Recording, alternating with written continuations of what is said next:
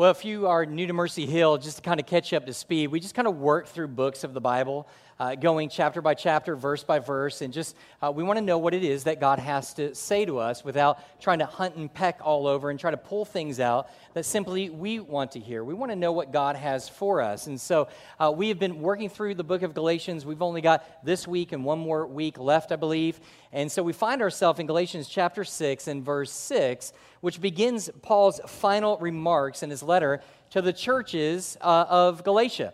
And uh, what's interesting is when you first read these verses, 6 through 10, it's a little bit difficult to understand how they fit with what Paul's been talking about. Uh, it, it, it, takes a, a, little while. You have to kind of read and reflect and, and kind of absorb what's happening there, unpack it a little bit. Uh, then you begin to see how it's possibly connected. See, Paul, at least since chapter 5, has been talking about this idea of, of liberty, Christian liberty and freedom, that we are free from being underneath the law, which simply means that you and I are no longer under the bondage of having to try to uh, earn right standing before God based on our obedience to his commands. We're delivered from that because of the gospel. We're not, we're not accepted by God based on what we do, but rather accepted by him when we place, by, because we are saved by grace through faith in Jesus Christ alone. That's good news. That's the gospel. But he understood, Paul understood, that the people that would hear this gospel, this saving and being accepted by God by grace, was going to cause some confusion in the mind of those that he was trying to teach. And specifically in two areas. One is in the area of, uh, of, of serving, uh, specifically, and the other was ultimately going to be this idea of, um, uh, uh of um, uh, I forgot, never mind. Uh, what were we um, what were we talking about again uh, well there's two things anyway we're supposed to be talking about uh, my mind actually went somewhere else which is really a bad sign for a guy that's preaching i was wondering if i left my iron on at home and no um, there was two particular difficulties that he was going to be uh, specifically facing and that was that some were going to be thinking about obedience and others were going to struggle with this idea of works. Now, let me explain that. What I mean by that is that when Paul comes saying, hey, listen, you're saved by grace through faith alone, and you're no longer under the law, there are some people that immediately begin to think, well, then that means we don't have to obey the law anymore. That's fantastic news. And Paul very quickly just kind of shuts that whole thing down and says, no, no, no, no. We are not free. We, Christ did not come to die for you to free you from obeying the law, but now you're freed up to obey it because he's regenerated you. You are a new creature in Jesus Christ. He's given you a new heart and he's placed his spirit in you to give you the power to do what it is now that you want to do. And, and a converted uh, individual, a regenerate heart, wants to obey God. And, and so he, he kind of puts that to pass. Now, we look at the second question or difficulty or confusion the congregation would have, and that deals with works. Uh, when, when Paul comes and says, hey guys, uh, you can't work your way into right standing before God.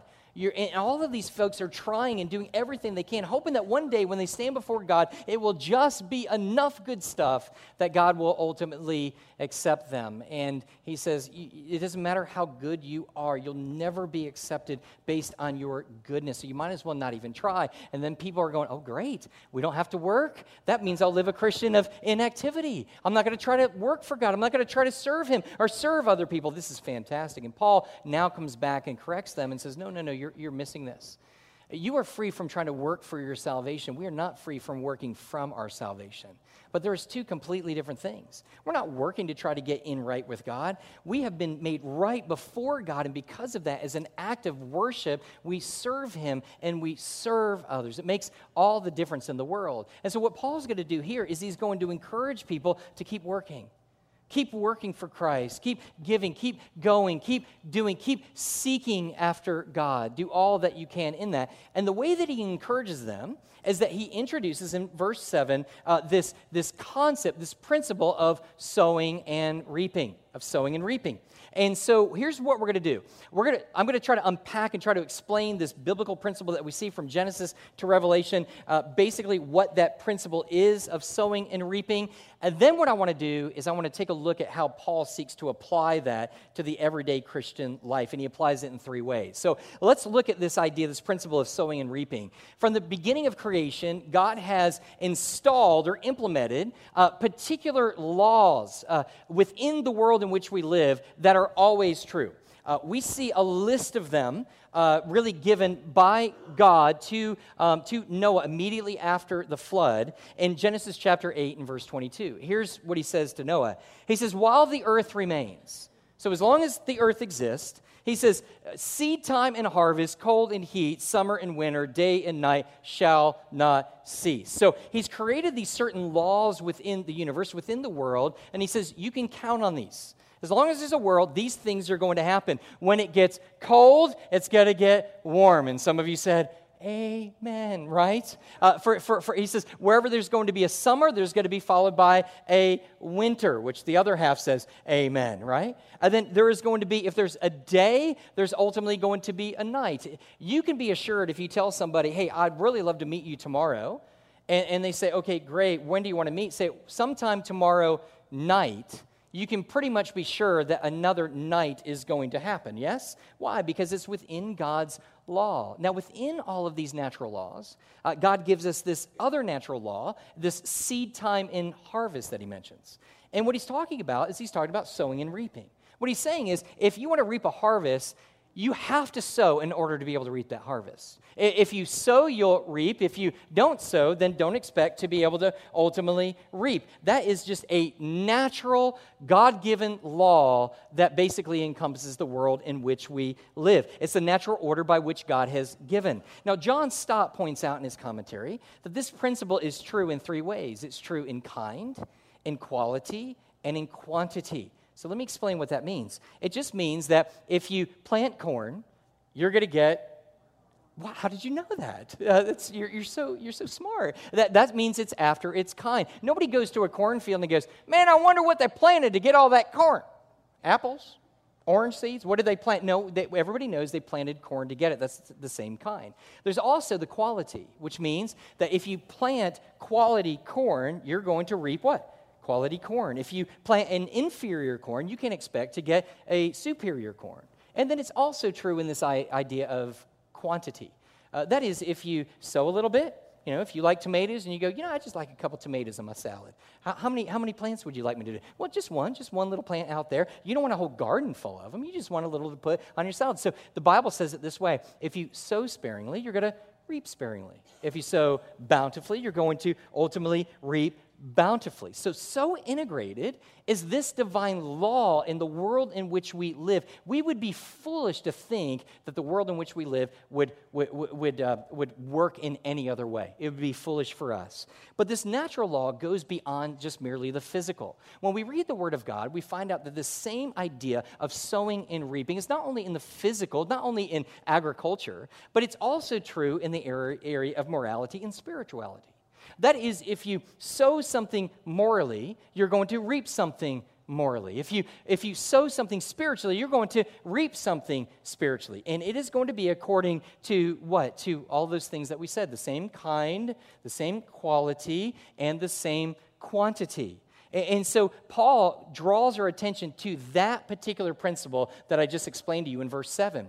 In verse 7, he says this Do not be deceived, God is not mocked. For whatever one sows, that will he also reap. So he, he establishes that. But in the beginning, he says, Do not be deceived. Why? Because people are often deceived. They literally live life this way, thinking that they can live one way but have a completely different outcome of how it is that they are ultimately living. Uh, this is why, if you've ever known somebody who's just irritable all the time, now don't poke the person next to you, but uh, uh, your spouse or whoever it is, but is always miserable, always angry, always sowing anger towards everybody else. Uh, when they walk in the room, everybody seems to naturally be depressed. That's a gift, by the way. And so they walk in, and then at the end of the day, they come to you and say, Can I talk to you? Yeah. And they're like, Look, I just don't get it. It doesn't seem like anybody likes me. You're right. Nobody likes you because you're mean. You are reaping what it is that you are sowing. Try to be nice every once in a while if you want people to be nice to you. But yet, people all the time are constantly thinking that, that yet that law that God has established, that is absolutely concrete, that will remain for all time, somehow doesn't apply to them. And then he says here, he says, Don't be deceived. And then he turns around he says that God is not mocked. What does he mean by that? It just simply means this that even though men may fool themselves, God cannot be fooled. An individual can live a life in a certain way in, with sinful actions, deceiving themselves into thinking that it's all going to work out for their benefit in the end. And the truth of the matter is, is God is not fooled by that. Why? Because He's the one who has placed this law into action. And one day He will bring the harvest and they will reap what it is that they sow. Now, that is true, and that can give us the heebie jeebies by going, ooh, that's bad. But it can also encourage us to do what is right. Why? Because of what, what we sow is what we ultimately reap. And this is where he wants, he doesn't want to be on the negative, he wants to be on the positive. So, this is this idea of sowing and reaping that he introduces in verse 7. Now, he's going to show how these specifically apply to different, three different areas of our lives to our giving, to our living, and to our serving. So let's look at the first, the giving, first of all. Look at verse 6. He says in verse 6, we read, One who is taught the word must share all good things with the one who teaches. Now, if you look at the word taught there, uh, in, in, the Greek, it's where we get our English word, uh, where we get our English word um, uh, catechism from. And if you're from more traditional denominations, you know what catechism is. It's a traditional way of teaching doctrine uh, to new believers. It's usually in the format of a series of questions and answers, and actually, it's really tremendously effective. And, and, and here, here's what he's in essence saying. He says, those who are in a congregation, because the context is of the church, because those in a congregation who are benefiting from the teaching and preaching ministry of the elders in that church and the elders of that church who make their living off the preaching and teaching and shepherding of the people that those people who are benefiting have a spiritual uh, have a spiritual command by god and responsibility to be able to share all good things uh, with that pastor. In all good things he's talking specifically about financially to be able to financially support them so that they can live to do the thing that god has called them to do, and likewise to be able to benefit those that they are teaching. And so the idea is that they were to share in all good things. So we always say that we want to be biblical. Amen? So I'm going to ask the ushers to come again, and we're going to take up an offering for me. All right, this is, look, this is all very awkward. Can we just go ahead and, and, say that? It's awkward for you because some of you have been begging a friend to come to this church for years, and all they go is, all they want is money. They're here today. They're here today. And the first thing that comes out of my mouth is, you need to pay the preacher, right? And so you are horrified. They are horrified. I'm horrified. As uncomfortable as you are with this, I'm far more uncomfortable with this, I assure you. Um, in, in, fact, I was trying to figure out a way to slither out of this fake sickness. I don't know, do something. Hey, Ryan, preach this for me real quick uh, to be able to give it to somebody else. If it had not been for God's command through Paul that we're to preach the whole counsel of the Word of God. And, and, and the truth is, is, is if I were not to uh, if I were to take out everything that is uncomfortable to me and uncomfortable to you out of the Bible, I would have about three weeks worth of stuff to preach. That would be about it. Because almost everything in the Word of God, when it begins to expose us uh, as sinners saved by grace and begins to try to mold us into the image of Christ, it can be really, really uncomfortable. So let's just do this. Uh, let's just take all those weird feelings and insecurities and let's just move them to the side for a minute and all of us submit ourselves to the Lordship of Christ, all right? So here we have this idea, uh, this principle of compensating pastors uh, within for the preaching and teaching ministry within the church. And, and we see that not only here, but we see it through other texts of scriptures. This is how you know this isn't being made up by somebody who loves money, all right? So what we do is we look at 1 Corinthians 9, 9 through 12. Paul wrote, For it is written in the law of Moses, You shall not muzzle an ox when it treads out the grain. In other words, if you have an ox that's working for you, uh, and, and, it's treading out grain that you're going to eat, and that's how you make your money, then you're not going to muzzle him and keep him from taking part in the very thing that's ultimately benefiting you. Does that make sense? You wouldn't do that. You would give some back in return because of the work that is done. He says, you shall, he says, is it for oxen that God is concerned? And what he's getting at is he's like, no, he's, he's talking about oxen, given the illustration, but it goes back to this idea of the pastors within the church. And he says, does he speak entirely for our sake? It was written for our sake because the plowman should plow in hope and the thresher thresh in hope of sharing in the crop. If we have sown spiritual things among you, is it too much to reap material things from you? If others share this material claim on you, do not we even more? Interesting thing about Paul. Uh, because of his role as a missionary and as an apostle, he would oftentimes go to different places, and he didn't want to corrupt the message by having people think that he was just out for money. So most of the time, he refused to receive any money from the people. He'd be a tent maker, uh, other, other churches would support, him, but he would just make sure he didn't put that on anyone so nobody could question his motivation.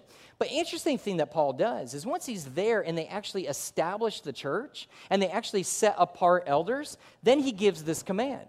He tells them, hey, a laborer is worth his hire. He needs to come, and you need, you as a body, have, not you just generally, but in general, has a responsibility to be able to pay those that are working in the word and you're benefiting from that teaching. And so here's what he teaches. And then he teaches again in 1 Timothy chapter 5 and verse 17. Let the elders who rule well be considered worthy of double honor, especially those who labor in preaching and teaching. Now let me moment there. The ministry is no place for lazy people. No place for lazy people. It is a place where many lazy people have found themselves to be. And they will stand before God and give an account for that. The ministry is to be great labor, especially that within the Word. To sit down, to study, to research, to, to learn what the text of, of, of, Scripture is saying within its immediate context, within its whole context. Then to be able to take it in such a way, clearly to be able to define what it is that God is saying to us, and then be able to put it in a way, in a practical way, so that when He preaches it to those who have come to hear the Word of God, can hear it and it will be profitable to them. It takes a great deal of work to be able to do it and to be able to do it right. And so he's talking about somebody who is laboring. There are too many pastors and too many people that churches are spiritually bankrupt because they're lazy. They're not putting the time in. The last thing you want to do is show up on a Sunday morning. Last thing I would want to do is somebody and show up and go, Bro, did you put that together five minutes before you came in here? It should be labor. And let me just tell you, it's so much labor, just being completely transparent, that some weeks I'm sitting there and go, man, I got to get back in there again. It's Saturday afternoon, and I got to get back there again and toil away. Listen, don't get me wrong. It is tremendously, it is a tremendous joy and privilege to be able to do what I do, but it is labor. It is work if you are doing it to the best of your ability in submission and knowing that you're going to stand accountable before God. And so he sits there and he says, Those that do this, that they are to, they, each congregation, each congregate has a responsibility fi- to financially support them. Here's why so that they don't have to go out and get three jobs, but they can focus on the task at hand administrating the church, preaching the word of God, leading people, ministering to the needs of those people. And, and so, and what he says here is he says, You're not supposed to look at this as though you're paying the pastor right? That's why we, eh, you know, when, when the offering comes, you're not like, well, here we go, we got to pay again, bam, throw it in the plate. And by the way, it's, it's why we don't give the offering at the very end of the service, because uh, you might go, bro, that was bad. Here, take some of that back. That's bad. We do it up front for everybody so that you can't be too judgmental. And so, so, so, so the idea there is, he says, it's not feeling of pain, it's actually koinonia, which is fellowship, it's partnership. He says, The way that I make this whole thing go around this church and my ministry and sending people out to all corners of the world is that the body is going to take part in their responsibility of financially giving to the one who is ultimately feeding and they're benefiting from. And that's how I'm going to make this whole thing work. So let me say a couple things about this. First of all, as a pastor at Mercy Hill, I've been here for almost 15 years, which is crazy to me. I can't believe that. It only feels like like 25, 30. And so uh, time has really flown by. And so, so 15 years, and, um, and this church from day one, even when we were running like 80 people, uh, even when, you know, like the offering was like, you know, don't cash a check, you know, that type of thing. We just, you know, that type of thing. Uh, the church has always been so faithful, always been faithful to take care of me and my family. Uh, I mean, I have a yacht in Fernandina. You ought to see this thing. Uh, it's amazing. Um, I, I, don't. I need to say I don't have a yacht in Fernandina because somebody will go, he's got a yacht in Fernandina. No, I don't. But they have always been faithful to take care of us. Um, it doesn't mean that I have the money for everything I want, but it certainly means that it's everything that we need. And yet, they've given even over above what, I, what, what I, we've needed. Uh, and so we're grateful for that and we're gracious for that. You know what that tells me? That there has been very faithful people in this church to do the very thing that God has said. And every time we've brought in new staff members, uh, one of the things that I've just held strong for is we can't bring somebody on unless we are willing to be able to uh, take care of them faithfully and their families. If not, they don't need to ultimately come. Uh, we don't need them uh, with 16 different side jobs just to be able to pay the rent. We, we just don't need that. And so this church has been unbelievably faithful. Now, here's the difficulty with that. I, I, do thank you for that, and I do praise you for that, and I want to encourage you because that's what the Word of God teaches. But the problem is, I can't thank you face to face because I don't know who you are. But believe it or not, I don't, I don't have like a long list, and when everybody leaves, we're going to sit there and say, Let, us see who gave what this year. Mm-hmm. we, we, we don't do that. And let me tell you why I don't do that. Some of the other staff has to do that. The reason I don't do that is because complete transparency, there is enough old me left to be able to treat you based on what you give or what you don't give. There's enough in me, whether I uh, mean it or not, for me to be able to sit there and go, well, that's a big giver. Well, then I need to sidle up to them and suck up to them and try to make sure that everything is all right with them because if they leave, we're in trouble. And then for the person who gives nothing to have the attitude go, well, that's okay, they're not supporting anyway. That is not the heart of a, of a pastor.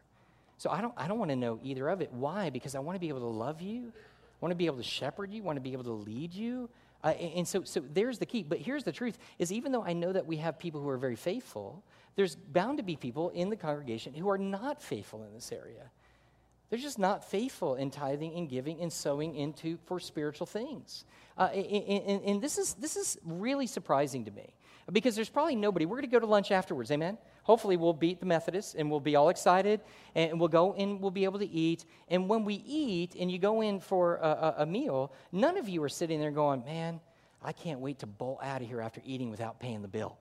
I can't wait to do this. You don't go down and buy a car and not pay for it. You don't go whatever. But then what Paul is saying is, does it make any sense at all for you for people to pour into your children, for you to pour in spiritually, for you to grow in Christ, and for you to be able to just sit there and go, I've got no responsibility in supporting of all that's going on. And don't think of it, look, don't think of it as supporting like one preacher or anything that. That's certainly a part of it. It's just talking about the ministry of the gospel.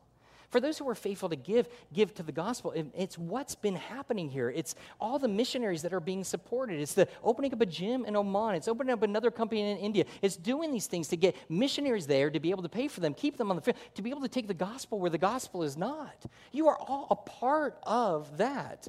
But for an individual to be able to come and go, I'm just going to take everything and not give everything. Now, here's, what, here's how we usually break this down. Somebody's going to sit there and go, Well, I just can't afford it. Well, let me argue with you on this. Uh, first of all, there's, there's a woman called, uh, we have the story of the woman in the widow's mite. And basically, what Jesus does is, is when this woman takes these two, which equate to like pennies, two pennies, throws it in the coffer. And she's so poor that it's, it's a huge amount of what she has. Jesus is so overwhelmed. He goes, Nobody's given greater than this particular woman. You know what he doesn't do? Hey, bro, you're poor. Don't be given. You don't need to be given here. He doesn't do that. Why? Because all have a responsibility uh, uh, according to what it is that we've been given. Now, we believe in a sovereign God. Amen? We believe in a sovereign God, which means that God, if He's going to command us to do something, He's going to empower us and gift us to be able to do it. So if He tells us, in essence, hey, what you need is you need to be given a portion of that, and usually in the Word of God, it talks about the tithe, which is about 10% of whatever it is that would come in, we end up giving away and sowing it into the ministry of the gospel. And, and, and so I, I know, I know. And so, so it's, it's getting good. Just wait. And so, um, so to, to pour into the gospel. Now, some are, going to sit there and go, but we're under grace, not under law. Be very, very careful, uh, grace person, uh, because the, the call of grace is always a higher standard than what it is of law. So if you give 10% underneath the law, then where are you to begin under grace?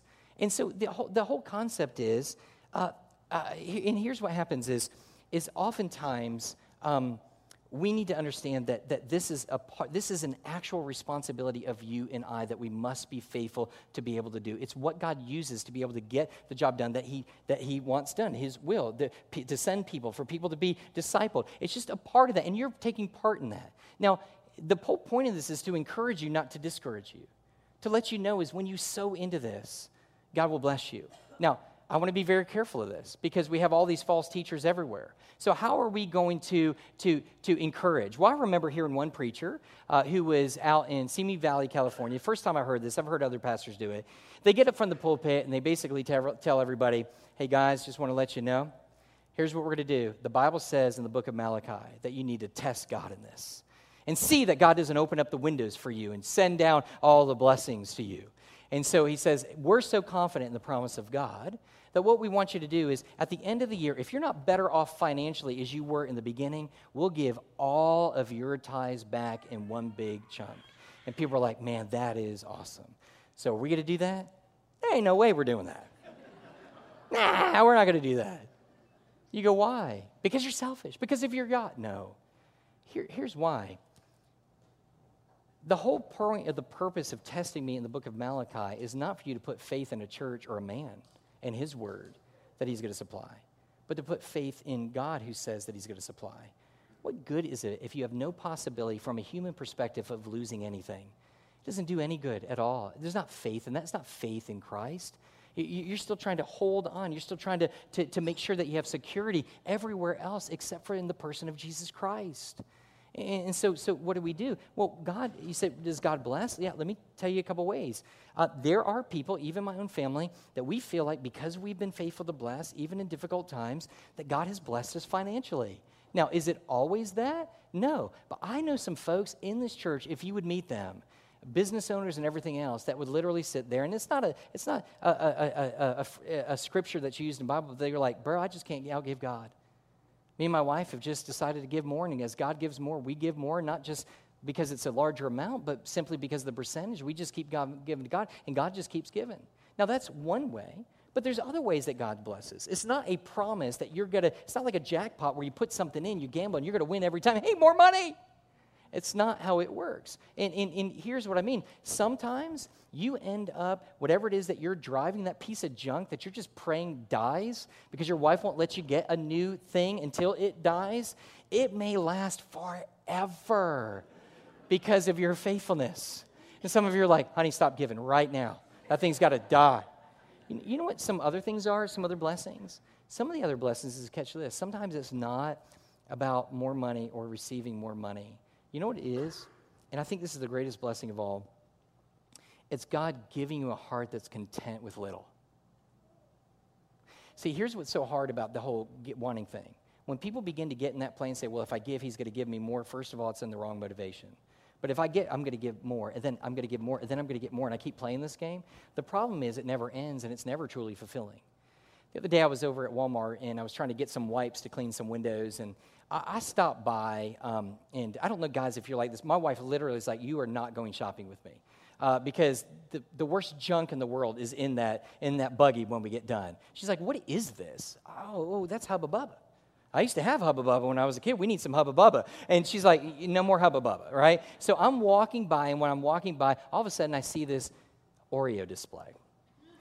And so I look at the Oreo display, and I don't know how much you know about Oreos, but uh, there's the regular Oreos, right? Then you have the double stuff Oreos, which is twice the amount of stuff. Then you have mega stuff Oreos. I only knew that mega stuff Oreos just a couple months ago. It changed my life. It was amazing. Uh, and then, as what, what stopped me is now they have most Oreos. Most. It's the most cream that any Oreo in the history of mankind will ever have. This is the most. It doesn't get any better than this. It's not regular, it's not double, it, it, it, it's not any, it's most. It can't get any better than this. But here's the pressure the pressure is it says limited edition. So now you got two things working. You got this ain't never gonna get better than this and I'm running out of time to enjoy it. right?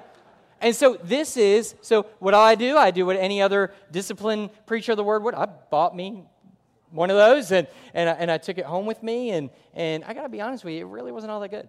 Uh, maybe, uh, maybe there is something about being too much of a good thing. I'm not really sure. But I do know this.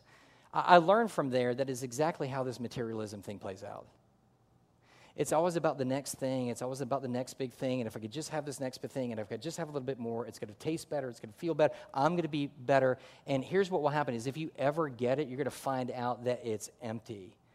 And there's nothing there because the only thing that fulfills is a byproduct of a right relationship with Jesus Christ. That's it. So, what do we sow into? Do we sow into, the, in, in, into just worldly things, or are we supposed to be fleshing into the economy of the kingdom of God? And he even says here, he says, he goes on and he says, one leads to corruption, one leads to eternal life. There's, there's immediate application there, and then there's eternal application. The truth is, if you spend all of your money just on yourself and on material things, guess what's going to happen? It's going to be corrupted. It's going to ultimately be corrupted. We'll, we'll see that uh, play out in just a minute. But that's what he says, that this is how it all works out here um, in the idea of our giving. Now, very quickly, let's look at our living. Look at verse 8. He says, For the one who sows to the flesh will from the flesh reap corruption, but the one who sows to the Spirit will from the Spirit reap eternal life. Now, what does he mean by sow to the flesh? I think sowing to the flesh and feeding the flesh is basically the same concept. Uh, whatever you sow to or whatever you feed is ultimately going to grow. We have six of them at home. We just keep feeding them and they just keep growing, right? And, uh, and so this is just kind of one of those principles that are true. Uh, but what we don't want as believers in Christ is we don't want the sinful flesh with us, with all of its sinful desires and all of its sinful passions. We don't want that to grow. We want it to die. In fact, in chapter 5, he said to put the flesh to death. How do we do that? Not by feeding it, not by sowing to it, but by starving it and by depriving it. So Paul is saying the same thing here with sowing and reaping. Uh, so if you sow sinful thoughts, if your mind is set on sinful things, if you sow sinful actions or committing sinful things, here's, here's the whole sowing and reaping. What are you going to get from it? More godliness? No, more sinful thoughts and more sinful actions. Uh, every time you and I open ourselves up to just worldly debased things, it's going to impact you. It's going to impact me. We, we can't help it. It's a law of sowing and reaping. You can't, you can't spend uh, your time around corrupted uh, company without becoming more corrupt. Uh, you and I can't take part in sinful activity and expect that anything will come of it except for more sinful activity. That's it. And so, what he says here is he says, Those that sow to that flesh are going to reap corruption. I think there's a media application, an ultimate application. The media application is, you know as well as I do, men, ladies, anything we do for sinful only destroys. It doesn't give life. It doesn't. Men, let me, let me say this to you, and, and maybe this is too raw. I don't know. Uh, forgive me if it is. Uh, but men, um, you are fooling and deceiving yourself if you think your objective is to be a godly man, a godly husband, and a godly father, and you spend your time in secret, dark places of your room with the internet watching women that are not your wife. That will not end well. It will corrupt you, it will corrupt the way you treat your wife. You will not treat her as God has intended you to treat her. You will not treat your children the way that God has called you to treat. This is something you've got to get a hold of and die to because it will reap what? More sin, more corruption. Now, that's the bad side. Now, look at this. What does it mean now to sow to the Spirit? How, how do we do that? Well, Colossians 3, verses 1 through t- t- 3, uh, 2 tells us If then we have been raised with Christ, seek the things that are above where Christ is, seated at the right hand of, of God. Set your minds on things that are above, not on things that are on earth. Uh, the way we, we can't just sit there and say, we're going to take all this stuff away and, and then we're going to be fine. No, it has to be replaced because your mind always has to go somewhere you always have to be doing something. So we replace what is godless with what is godly, which means that you and I take part in spiritual disciplines of doing what? Of reading and reflecting and memorizing and studying the Word of God. This is why David says, Thy Word have I hid in my heart so that I might not sin against thee.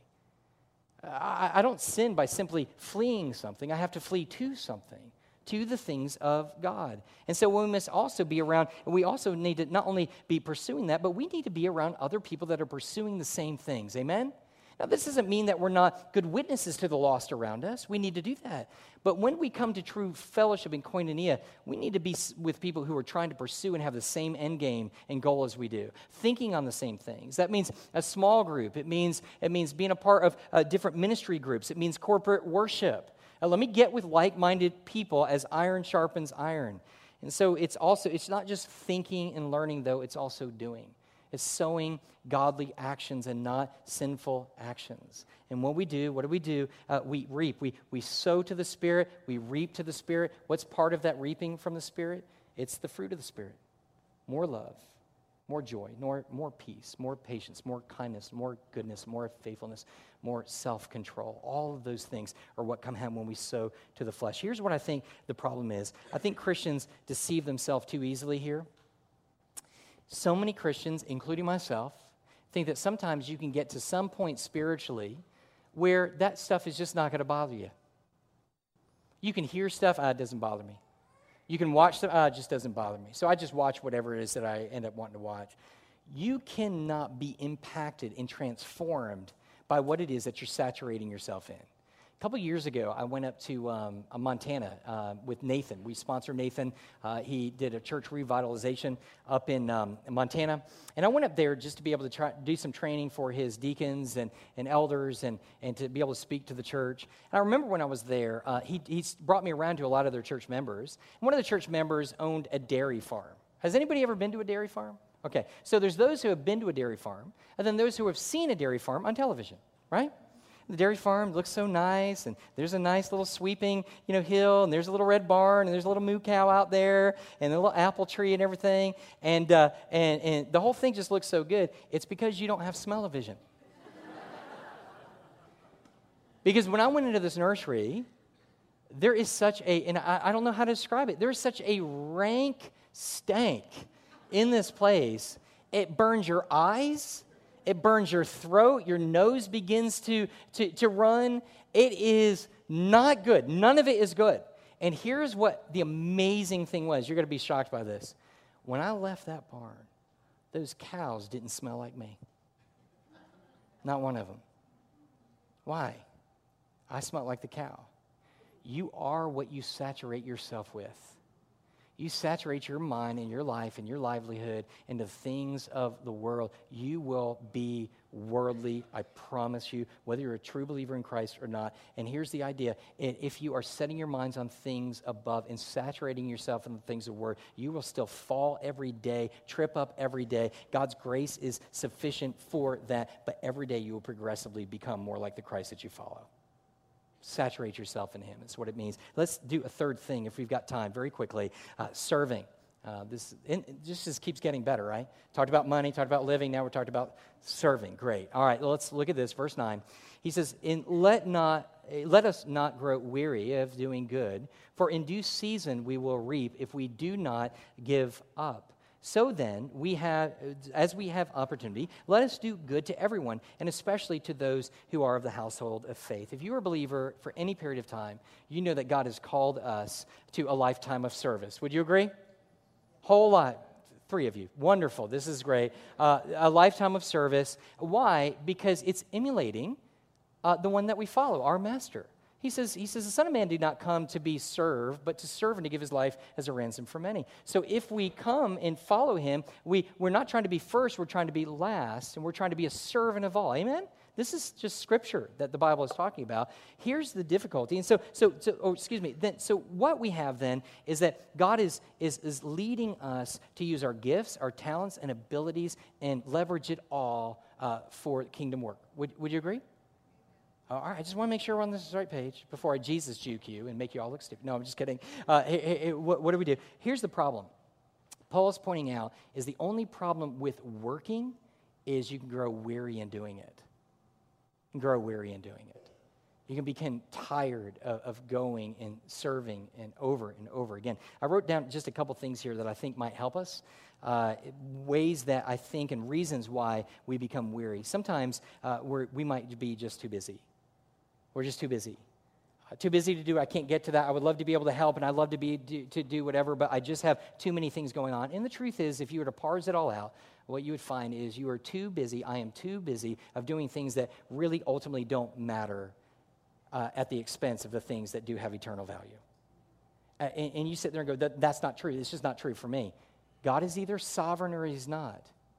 If He commands you to serve, then He has given you enough hours in the day to be able to use your gifts, to be able to serve. If you are not in the giving or the serving, then it doesn't mean that God ripped you off. It means that you are a poor steward of what God has entrusted you with. Number two, we might do things out of motivation of legalism. This is fitting for the book of Galatians, isn't it? Thinking that God will love us more if we do more for Him. That is exhausting. To be able to sit back and not be able to stand, man, I'm accepted because of what Christ has done instead of me. We may understand that for salvation, but what do we do? What's the, what's the implication for us? We're always going back to that works-based salvation again. Going, hey, well, if I don't do this, then, then, then God's not going to love me. If I don't do this, then God, God's not going to bless me. And that will just exhaust you. Amen? Here's number three we might do things out of the wrong motivation, serving for our own glory and not the glory of God. This becomes really evident when we begin to use words like, just nobody appreciates me, all this. And maybe you don't even say it, but you feel it. I do so much work around here. Nobody ever mentions anything. Nobody even says any thank you. They don't do anything. It, look, I understand it. I, have done it myself. I've been in the flesh. I'm, uh, uh, times I'm living for my glory, and I'm not living for the glory of God. When I'm living for the glory of God, I can serve despite what's happening around me in that case whether there's a thank you or not, because it's, it's the well done, good and faithful servant that I'm looking for, not for the applause of man. And the same ought to be for you. Uh, we might have, here, here, here's another reason, we might have been hurt by a church that we once were a part of. And there's all kinds of reasons why you could be hurt. You could be hurt by the leadership, you'd be hurt by people in the church. And, and, and, and, you can leave and, and you from the church that you came from you could have been one of the most active people constantly working constantly doing stuff and then maybe you've come and maybe you're here today and you're sitting back and you're saying i just don't have it in me right now man i just need a place to chill just need a place to to heal. I, ju- I just need some time. I just don't have it in me to go back to work. So sometimes it can be based on her. And it seems like we have that quite a bit uh, with folks that come to the church. They, they're, they're like, man, we used to lead this, we used to lead all these activities, and now we're coming, and, and we just need a place to be able to refresh. Let, let me explain something so we don't sound overly godly or boastful in ourselves. Uh, there are people who have left this church that's doing somewhere else at some other church, going, hey, I got hurt at a church. I just need somewhere to sit. So same thing's happening. Don't want to sound overly spiritual. But we know that it happens. And because of that hurt, people just stop working altogether. Uh, but with all of this, all these are reasons why people grow weary of serving and even stop serving, stop using their gifts and abilities. And, and they all have reasons why. But Paul here uh, gives us some insight. I think he has something specifically in mind, and I think it relates to sowing and reaping. Uh, what, what happens is, and this is what gets me more than any of the things that I've mentioned so far, and that is serving and working, but not seeing enough of the harvest to keep me going and encourage me. It means that you and I oftentimes we're serving and we're teaching and we're trying to do stuff, but we're not seeing the change that we so desperately want to see in the lives around us. Uh, we might be sharing the gospel like crazy with people, but we're just not seeing as many people come to faith in Christ. And so there's a part of us that gets to the point and go, you know, what's really the point? But what Paul points out here and the idea is, is the fact with sowing and reaping is there's sowing and there's reaping, and then there's always this time in between. You don't plant it and seed, and all of a sudden it just, it just pops up. That's what's been so bad with the church oftentimes in the way that they've even tried to minister and share the gospel. They're looking for immediate response. And praise God, if the gospel's preached, right, brother? If the gospel's preached and somebody responds immediately, God can save people like this. You know what's been my experience oftentimes? Is they hear the gospel, they hear the gospel, they hear the gospel, they hear the gospel, and through that faithfulness, and then one day God takes that gospel, drives it into their heart, grants them faith, they believe, and they follow Jesus as Lord and Savior. And so what happens is we don't want to come up with crummy, cheap ways of trying to get somebody to sign a card, join a church, and, and, and, be a member. We want the Holy Spirit to work. But what I found it takes is perseverance in that obedience, understanding that it's going to come. And so Paul sits back and he says, he says, when we sow, there is, so there, there's always this period. He says, if you are faithful and you don't stop, here's the promise. In due season, we will reap. In due season, you will reap.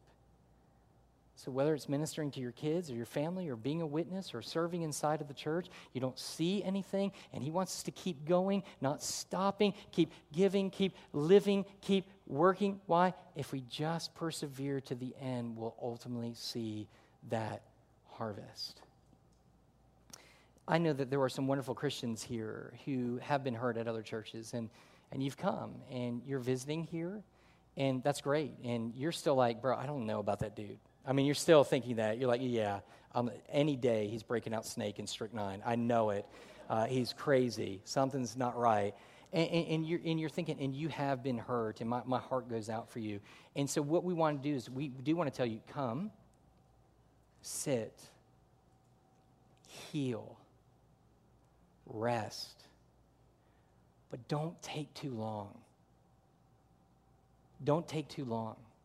See, what he says here is in, in the very end, if, if you notice, he says, he says, uh, so then, he says, so then, as we have opportunity, let us do good to everyone, and especially those who are in the household of God. Yeah, we're supposed to do good for our neighbors, for everybody else, for those who are lost, to demonstrate the love of Jesus Christ to them, see what the gospel is, see what grace is, with no strings attached. But at the same time, he says the priority is what? Is to use your gifts within the church for God's people, edifying, building them up, and encouraging them. And then he sits back, and, and, and notice this, though. Look at the first part. So then, as we have opportunity. So, just as opportunities come up, that's when you and I are supposed to meet those needs, serve, bear one another's burdens. That's what we do. But here's another thing there's a, there's a bigger picture of that. And I think it's what Paul and, or what, what Jesus spoke of in John chapter 9, verse 4. He said, We must work the works of him who sent me while it is, while it is day. Night is coming when no one can work. Rest recover, heal up. But no, you have a limited amount of time in this world to invest in eternity. Very little time when the days and the months and the years go by of complete inactivity. It is times where no harvest will come in. Why? Because that is the truth of the law of the harvest sowing and reaping. Nothing will come about from us being idle. I want to read this one last thing for you. Uh, this is uh, by John Stott in his book. He says, he says this. He says, and none of these fears, meaning, meaning the giving, the living, and the serving, uh, he, he, says there, he says, can God be mocked? And each of the same principle invariably operates. And since we cannot fool God, we are fools if we try to fool ourselves. We must neither ignore uh, uh, uh or resist this law. He's talking about the law of the harvest, the sowing, the reaping, but accept it and cooperate with it. We must have the good sense to allow it to govern our lives.